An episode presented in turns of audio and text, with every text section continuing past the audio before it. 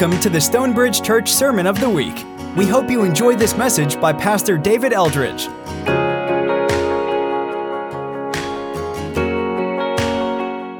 All right, fourth Sunday of Advent, last Sunday of Advent. Advent, Advent means arrival, so this is the four weeks when we prepare for the arrival of Jesus. We do that by looking back at his first arrival, celebrating, thankful for what he for that he came 2,000 years ago as a baby, and we look forward to his second arrival at some time in the future. We don't know when, but we know it's certain that he's going to come and he will return as the king on a white horse. And so we're, we're living in between both of those arrivals. We're using what's called the lectionary during Advent. There are these assigned uh, scripture passages. We're looking just at the passage in Isaiah. And the way that we're using that is messianically, so that those passages in Isaiah say something to Isaiah's original audience, but the church has also seen in those passages a, a deeper or a fuller meaning uh, that, that speaks to Jesus, who he is as the Messiah and what he would do as the Messiah. And so that's the way that we're approaching those passages. How do they help us prepare for Jesus' arrival? I do need to give you just a little bit of background. Try not to let your eyes glaze over. Just for today, because we'll, you, we'll miss it. We, we can miss, it's a very familiar passage that you heard Jordan and Kenzie read, but we can miss it if we don't know some of the significance, and most of us, honestly, we don't. So, Isaiah 7 was what's called a personal prophecy. So, Isaiah is a prophet sent by God to the people of Judah, and most of his messages are to the people. Isaiah 7 is just to the king and his name is Ahaz, and he's wicked. The Bible says he did not follow the ways of the Lord. And in the Bible, that's one of the worst things you can say about a king. They do their own thing. So Ahaz is not a good king, he's a wicked king. And he's in a tough situation. You can see the map there behind me. So Judah's the little bitty country at the bottom, and then there are three bigger countries in, um, that to the north of it.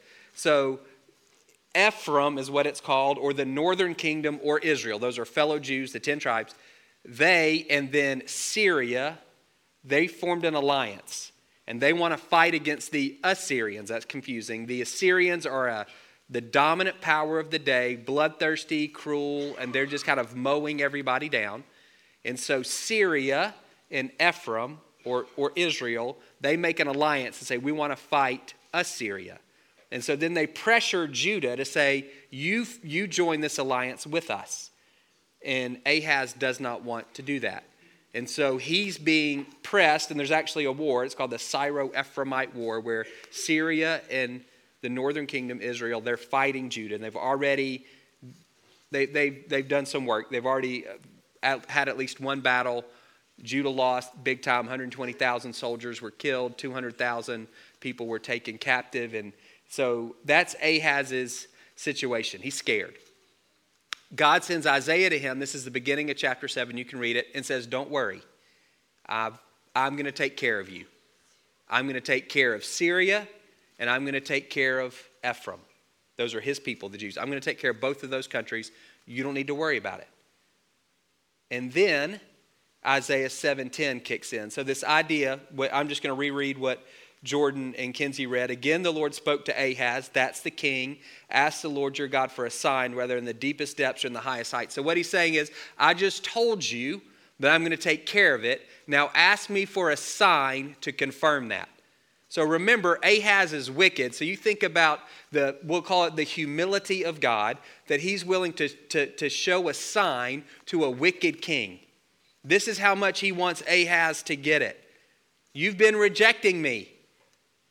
But I'm telling you, I'm going to take care of you, and I'm not even asking you to just trust me. Ask me for a sign to prove it, to prove that you can trust me. It's a genuine offer from God. Again, I'm just going to say the humility of God to be willing to offer a sign to someone who has been rejecting him. But Ahaz said, I will not ask, I will not put the Lord to the test. And we hear that, we may think, hey, Jesus quoted that same verse from Deuteronomy when the devil tempted him. So maybe Ahaz is, maybe he's kind of turning a little bit. Maybe that, that's a response of faith. It's not. You can see that by what Isaiah says. Hear now, you house of David. So that's That's Ahaz's house. He's, he's, from, he's a descendant of David. Is it not enough to try the patience of humans? Will you try the patience of my God also? So now he's not your God, he's just my God because you've rejected him. God offered to give Ahaz a sign. It's not testing him, God made the invitation. What Ahaz is doing is saying, No, I'm not interested in God confirming his word to me. So God decides, here's the sign that I'm going to give you. You didn't ask, and here's what I'm going to do. Therefore, the Lord himself will give you a sign. The virgin will conceive and give birth to a son, and will call him Emmanuel. He will be eating curds and honey when he knows enough to reject the wrong and choose the right. For before the boy knows enough to reject the wrong and choose the right, the, the land of the two kings, so that's Aram, or excuse me, Syria, that's another name for it's Aram, and Ephraim, the, the land of both of those kings that you dread, will be laid waste. So the reason Ahaz doesn't want a sign is because he's already made another deal. Rather than trusting God, he's chosen to trust the Assyrians. You'll see the verse on the screen behind me from 2 Kings. 2 Kings provides the background for Isaiah 7 through 12. So you can read those two things together to kind of get the prophetic side of what's going on in Isaiah. What is God saying to the people? And the historical side, what's going on in the nation as a whole. It's a bit more of a zoom out perspective. And what's going on is, is Ahaz has decided to uh, circumvent God's protection and provision and go around to Assyria and say, These two guys are attacking me, and I'm going to pay you to protect me. So rather than trusting God, he's putting his trust in a pagan, bloodthirsty, cruel nation. I read a guy and he said, What Ahaz did is he went to a cat and said, As a mouse, will you help me with these other two mice? And that's kind of the way it plays out for him. And so, what God says is, I'm going to give you a sign. You didn't ask, and I'm going to give you one. And this sign is going to have two different, um, it's going to signify two different things. The sign itself, your Bible may say a young woman. That, one, that the word doesn't necessarily mean virgin. It can mean virgin, but it doesn't have to. And for Isaiah's audience, it probably didn't. It probably just meant a young woman who had hit puberty and therefore could have children and probably was already married, someone was already married. Women got married 12, 13, 14 years old at that this time. So we would say a young girl, you know, and she's going to have a son and name him Emmanuel, which means God with us. And then this son, again, he, he is the sign and he's going to signify two different things. One is deliverance. So in the short term, it's going to be it's going to be good for Ahaz and Judah. Before this son is old enough to know right from wrong, so that's called the age of accountability or the age of responsibility, sometime between 12 and 20, so we'll just say a teenager. So before this boy is a teenager, Syria and Ephraim are going to be destroyed, and that happens. Ephraim's destroyed in three years, and Syria uh, excuse me, Syria is destroyed in three years and Ephraim in 13. And this sign is also going to be, this son, eh, eh, this boy, he's also going to be a sign not just of deliverance, but also of punishment. It's a little confusing. What is this thing about eating curds and honey? So once this boy is a teenager and older, he's going to be eating curds and honey. So that's a, that's a picture of, the, of exile. Judah is an agrarian economy. So if this boy is not eating bread and olive oil, that's what you eat. Those are the staple diet. So he's eating stuff that animals produce and stuff that bees produce naturally. Because there's, they, they're, they're not, there's not enough people to farm anymore. And if you go back and you read verses uh, 22 through 25, you can see that. I'm not going to read that. It's on the screen behind me. Where God is saying, this boy, before he's a teenager, I'm going to take care of this immediate threat, these other two nations. Uh, when he gets older, so in the future, the more distant future, I'm going to punish you for being faithless, for putting your trust in the Assyrians and not in me. I'm going to depopulate this land. There's going to be a chunk of you guys that are going to be led into exile. You're not going to, you're not going to be able to farm anymore. There's not going to be enough of you. You're not going to be able to take care of the land anymore. It's going to turn into briars and, and thorns. You're not going to be able to grow crops. You're just going to have to eat what the, what's produced naturally and what the animals produce. So that's what's going on. How does that tie into Jesus? This is the most direct prophecy that we've seen of the four that we've looked at in Isaiah. In Matthew 1, he quotes Isaiah 7:14 to say, Here, here's the context for what's going on. He says all of this, and what he's referring to is the concept, Mary's conception and naming this baby Jesus and Joseph. That's who the angel's talking to in Matthew. He's talking to Joseph, who's going to divorce Mary. And the angel says, Don't do it. Everything that's happening, God is at work. It's, it's, it's his baby. Mary didn't cheat on you. And you're going to name him Jesus because he's going to forgive people of their sins. All of this happened to fulfill that verse. Isaiah 7:14. All of this happened, to, it's a fulfillment of the virgin will conceive. And Matthew uses that word specifically, virgin, not young woman. He's changed the word. This virgin will conceive, and she'll give birth to a son. And y'all are going to name him Emmanuel, which means God with us. Jesus is not just the Messiah, he's also the Son of God. We talked about that last week. John 1:14, if you want to define Christmas in one verse the Word. That is the, the pre incarnate. We talked about that last week. The Son of God before he became a man.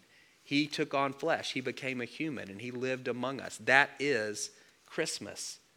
God becomes a man. We spent nine months going through Mark, and Mark wants us to know, verse, chapter 1, verse 1, that Jesus is the Messiah and that he's the Son of God.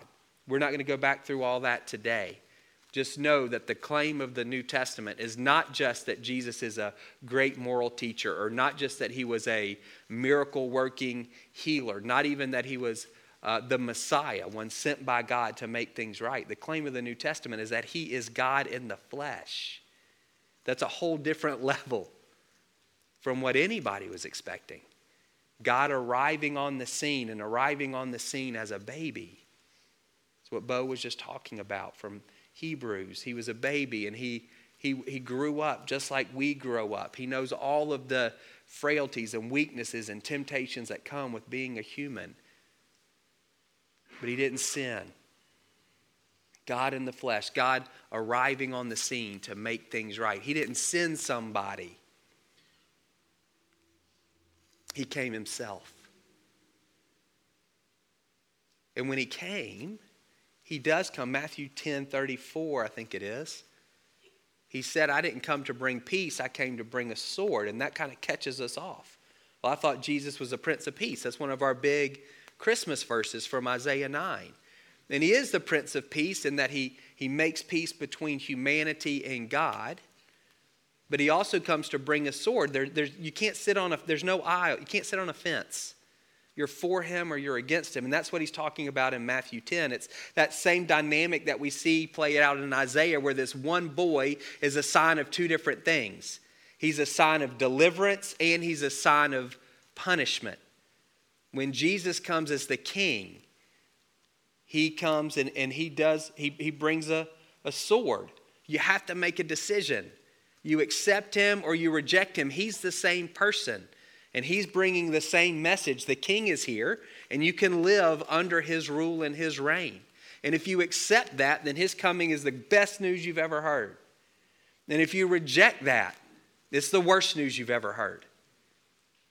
If you accept him and his coming, then that is forgiveness and healing and restoration and salvation for you. And if you reject him and that message, then it's punishment and judgment, and we could even use the word curse.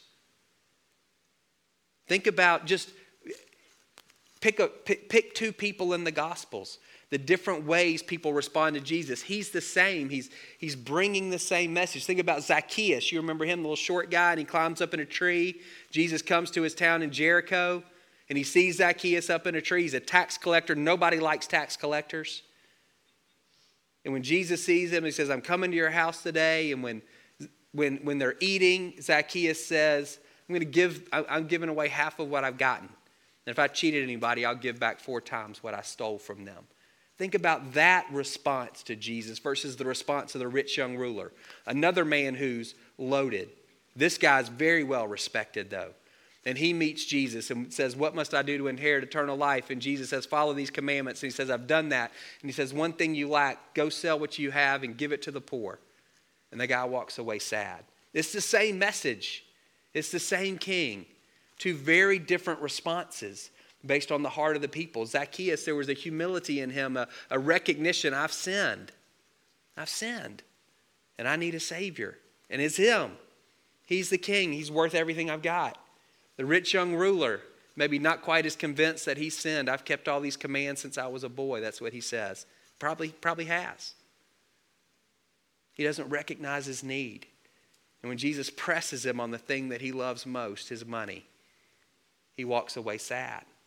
Same king, same message. John 3 uh, commentary, John says, he's talking about Jesus and says, The Father didn't send the Son to condemn the world, but to save the world through him. But those who reject Jesus, they're already condemned. You, you understand that dynamic. Same man, same message, two very different responses. That's the sword that he came to bring. You got to make a decision. And that's still the case. 2 Corinthians 2, Paul is talking about us as followers of Jesus. And he says, we, we are the aroma of Christ. And when some people smell us, it smells great to them. And when some people smell us, it stinks. And the difference is not, it's not us, it's their heart posture towards Jesus. The picture is a Roman general who's just won a battle and he's coming back to his city and has his own army plus a group of POWs that he's captured. They're coming back into the city. There's a big party. They're burning incense. And when the victorious soldiers come into the city and they smell that incense, they know we won. It's, it's, it's encouraging to them, it's, it's, it's celebratory. And when the POWs smell that incense, they know we're done. We're either getting sold into slavery or we're getting executed. It's the same smell that means two very different things, depending on whether you're on the winning side or the losing side. And Paul says that's us. That, that continues. Jesus continues to bring a sword. We, we, as the aroma of Jesus in the different places that we move, and you can see this in your own experience, how people respond to Jesus in you. When Jesus returns in Revelation, some people are going to respond with worship and gratitude and joy, and other people are going to respond with fear and hatred and anger. It's the same event, Jesus' return. The different response is based on our posture towards Him. Are we aligned with Him or not? You understand all of that. I know those of you that I know, and I know many of you, you've already made a decision. You've aligned yourself with Him. You're following Him as the King. And that's wonderful. So when you think about preparing for Christmas, that, that's one of the, the pieces for us. Am I aligned with Jesus? Again, this is, we're, we're celebrating His first coming, looking forward to his second coming, and we want to be aligned with him so that when he returns, it's good news for us and not bad news. It's salvation for us and not condemnation. And all that takes is the humility in your own heart to say, Have mercy on me, I'm a sinner. That's it. I agree with you. I'm not going to go my own way anymore. I want to follow you. There's another way that Jesus comes to us, and this I think may be a bit more of a challenge for those of us who are following him. Jesus is the way, he's the truth, and he's the life. Think about that idea of truth with a capital T. And he still comes to us as the truth. And maybe one of the challenges for us, it's a challenge for me, can I can I receive the truth as it comes to me in the different circumstances and situations of my life? The three primary ways that truth comes to me are directly through the Holy Spirit, through the Bible, and then through, we'll say, the church, but I don't necessarily mean every one of us, although that can be true. We talk about the church as those people who love God and love us. A little bit of a smaller group, the, the body. Again, it, it's all of us, but when you're thinking about who's bringing truth into your life, most likely it's the people who, who you're in relationship with. And the truth comes to us through all three of those ways. That's how God speaks to us. But it can be sometimes difficult for us to align ourselves with that truth. So I want you to think about in your own life do you have a hard time at, at times aligning yourself with the truth that comes? You have on this macro level, you've aligned yourself with the king. But on the kind of a daily level, are you aligning yourself with the king who, who, who is truth? The Holy Spirit speaks to us almost always in a still small voice, and because it's still and small, He whispers, He doesn't yell. He's easy to ignore. his word to us is almost always directive. God, I don't know, in my life, he's never given me a suggestion. And so it doesn't work that way.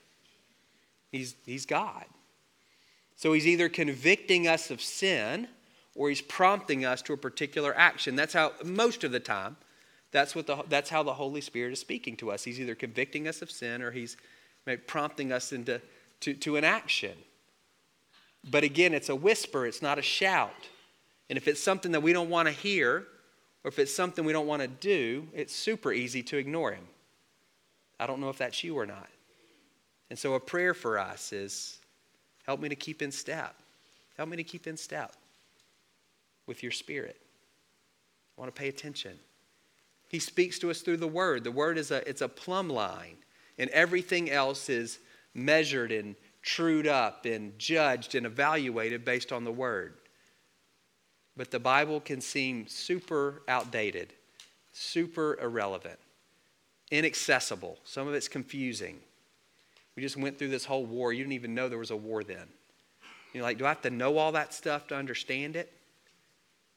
It can be inaccessible. That there is some effort that's required. Not tons and tons and tons, but yeah, you gotta, you gotta be some, you gotta put a little bit in. And for some of us, we, we, we don't do that. It, it feels too, again, too hard. It's easy to manipulate the words in this book. Super easy to do that. You can find an expert who will endorse just about any perspective you have on any passage in the Bible. It's not hard. You can Google it. You can find whatever you want. You can have your justification. It's difficult for us at times to submit to the Bible, again, because it does feel outdated. There are parts of it that, if we're honest, we're like, that's kind of embarrassing. But are we going to submit to it, or are we going to stand in judgment over it?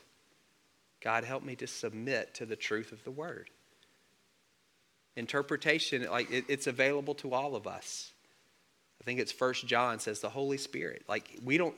He in, in First John he's saying some, you don't even need teachers at times. Like the, the Holy Spirit can guide each one of us into the truth of the Bible if we're reading it and again kind of putting in it just a, just a bit of effort to try to understand it. The truth comes to us through the Bible and it judges all things. The truth comes to us through other people. We talk all the time about God speaking to the body through the body. This is, prob- this is the hardest one for me.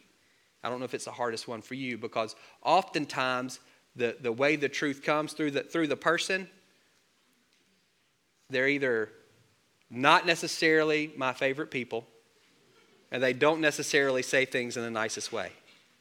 And so it's easy to dismiss that. The more somebody talks, the higher the percentage of their flesh is revealed. You know that. Somebody has something true to say, and they have five true words, and they say 505. And so there's a tendency, if you don't want to hear it, to focus on the things that are not true and to dismiss the things that are. There was a guy that I used to work with, and his, his boss was very difficult, very hard to work for. And I was, how do you, like, how are you doing this? And he said, I, I listen for the 10% that's true. And for most of us, if we hear 2% that's not, we're like, eh, none of it. We throw the whole thing out. At least I do. Maybe not you. So that, that's a, there's a piece there for me to say, okay, do I have ears to hear what God is saying to me from somebody who maybe doesn't say something in the kindest way? I'm not referring to any of you, of course, who doesn't say anything in the kindest way or who catches me at a bad time. Somebody I'm maybe not particularly close to. Can I still hear the truth from them? If they tell me 10 sentences and one of them is actually gold, can I grab onto that or do I focus on the other nine? And argue and get defensive and justify my own mind. I don't know where you stand on that, but I want to, that growing, I want to align myself with the truth. I've aligned myself with the king, and the king is the truth. Am I aligning myself with him in every area of my life, in the daily decisions that I make, in the way that I treat the people who are close to me and who are not close to me? The way I spend my time and the way I spend my money and what I call good and what I call evil? Am I aligning myself with the truth? That truth comes to me directly through the Holy Spirit. He speaks to my heart and to my mind. Or am I ignoring Him because He whispers? He doesn't shout. Am I aligning myself with what God has revealed in the Word? Or am I saying, I don't know about that's that's old. They didn't know what they were talking about. They were dumb. They haven't had they hadn't had to live the life that we've had to live. Do I manipulate this to suit my own needs instead of submitting my life to it? Can I hear what God is saying to me through the body, particularly if it's something that I wouldn't necessarily want to hear? Can I say the wounds of a friend can be trusted? I don't know. Where are you on that? We're going to close this morning by taking communion. The way we do that, you'll come forward a row at a time. You'll break up a piece of bread, dip it in the juice. There's gluten free communion and the, the packaged communion as well. And we've been saying we want to remind ourselves that communion is not just a, it's not just a ritual act, it's an opportunity to receive the grace of God into our heart. And there's a mystery there. But if we approach the communion, from a posture of faith and of trust, saying, God, I, I believe that there's more here than bread and juice. And I want to open myself up to your grace and allow this physical act to represent my, me taking you in in my heart. Then, then God can do some pretty significant things. I want to give you some opportunities to respond. We'll have ministry teams up here. We'll pray for you. You may want to kneel at the altar and pray by yourself. Some of you I don't want you to hear me saying you're Ahaz. That's not fair. But you're in a spot like that. You're in a really tough spot. Like, put yourself in his position. He's a king,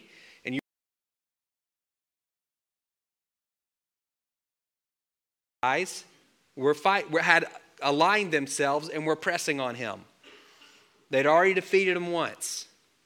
And they were saying explicitly, We're coming for you because we want to remove you and put another king in place. They were not hiding their intentions. He reacted poorly. He had no foundation with the Lord. And so when he needed to trust, there was, no found, there, there was nothing there for him to lean on. So he goes around and he makes an alliance with Assyria. And if you read the rest of 1 Kings, or excuse me, of 2 Kings 16, it, it goes horribly. Assyria defeats the Syrians. Assyria defeats the Israelites. So Ahab kind of is like, that's done. But then he goes and he meets with the king of Assyria and he's enamored by their God. He sets up basically the altar to the Assyrian gods in the temple. Horrible consequences. And for some of us, that we're, we're in a situation like that. We're looking, we're this little, we're this, and we're seeing these huge obstacles in our life. And maybe there's this, this voice that's saying, just trust God. And we're going, I, I, I, I don't know that I can. And in our flesh, in our desire to make things right, in our desire to settle things, in our desire to avoid emotional discomfort or whatever it is, we're making an alliance with someone else, with something else. I'm not saying you're worshiping a false God, but we're not putting our trust fully in Him. And that's where some of you are, and that's a temptation, and we want to pray for you. that you would be able to trust, and even that God in His mercy would give you some kind of a sign that would help you. Not, not, not because you're, would stop, that He would do that in mercy, that He would give you a sign that would help encourage you in your faith. I think it's okay to pray for that. And we want to ask God to do that for you, or whoever that might be. And for all of us, I want to say, are you aligned with the King? Is Christmas good news for you? It's good news if you acknowledge there's a king and his rule and his reign is being established and he's inviting me into his kingdom. It's not if you reject that. And so if, if you're not settled this morning on Jesus as your king, I would encourage you to take this week. Think, what does it mean for you if Jesus truly is God in the flesh? How does that impact you? What is your response? What should your response? What is your response? And then again, for all of us, is there a place in your life where you're not aligning with the truth? Maybe God is trying to speak to you through the Word, through the Spirit, through other people, and you're resisting that because it's not necessarily what you want to hear. Would you submit to Him this morning? So here's how I want us to get into communion. We're going to pray this prayer together. You can stay seated. So this prayer is from Psalm 139. So we're going to pray the top thing out loud together, and then we're going to listen for, I don't know, maybe 30 seconds, and then we'll pray those second two sentences out loud together. Is that good? All right, so y'all pray that first paragraph with me. Search me, God, and know my heart. Test me and know my anxious thoughts. See if there's any offensive way in me. Holy Spirit, show me where I'm resisting the truth.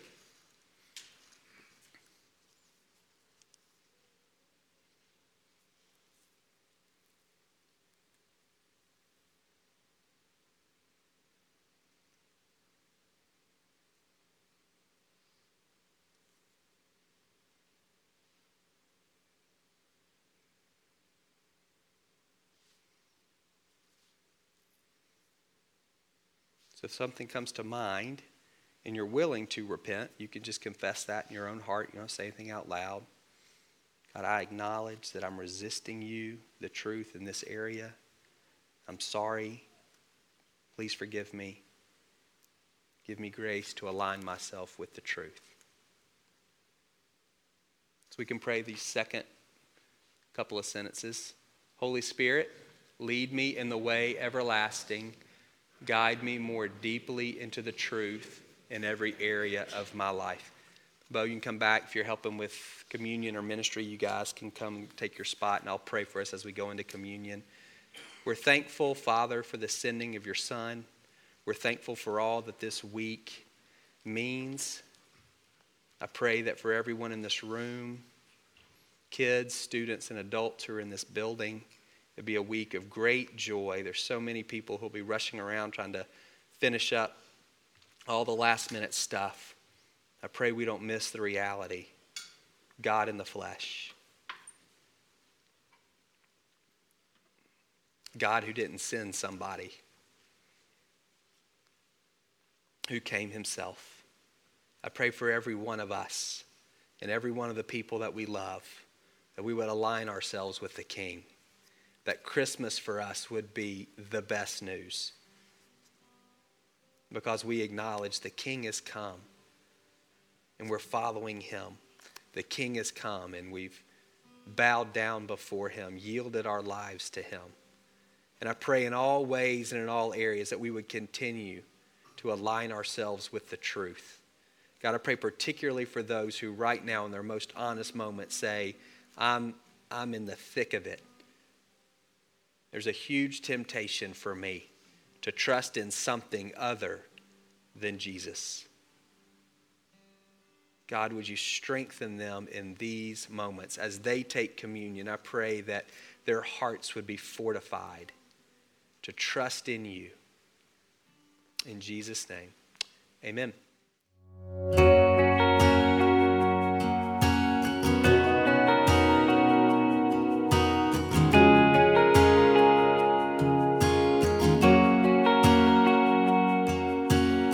Thank you for listening to the Stonebridge Church Sermon of the Week.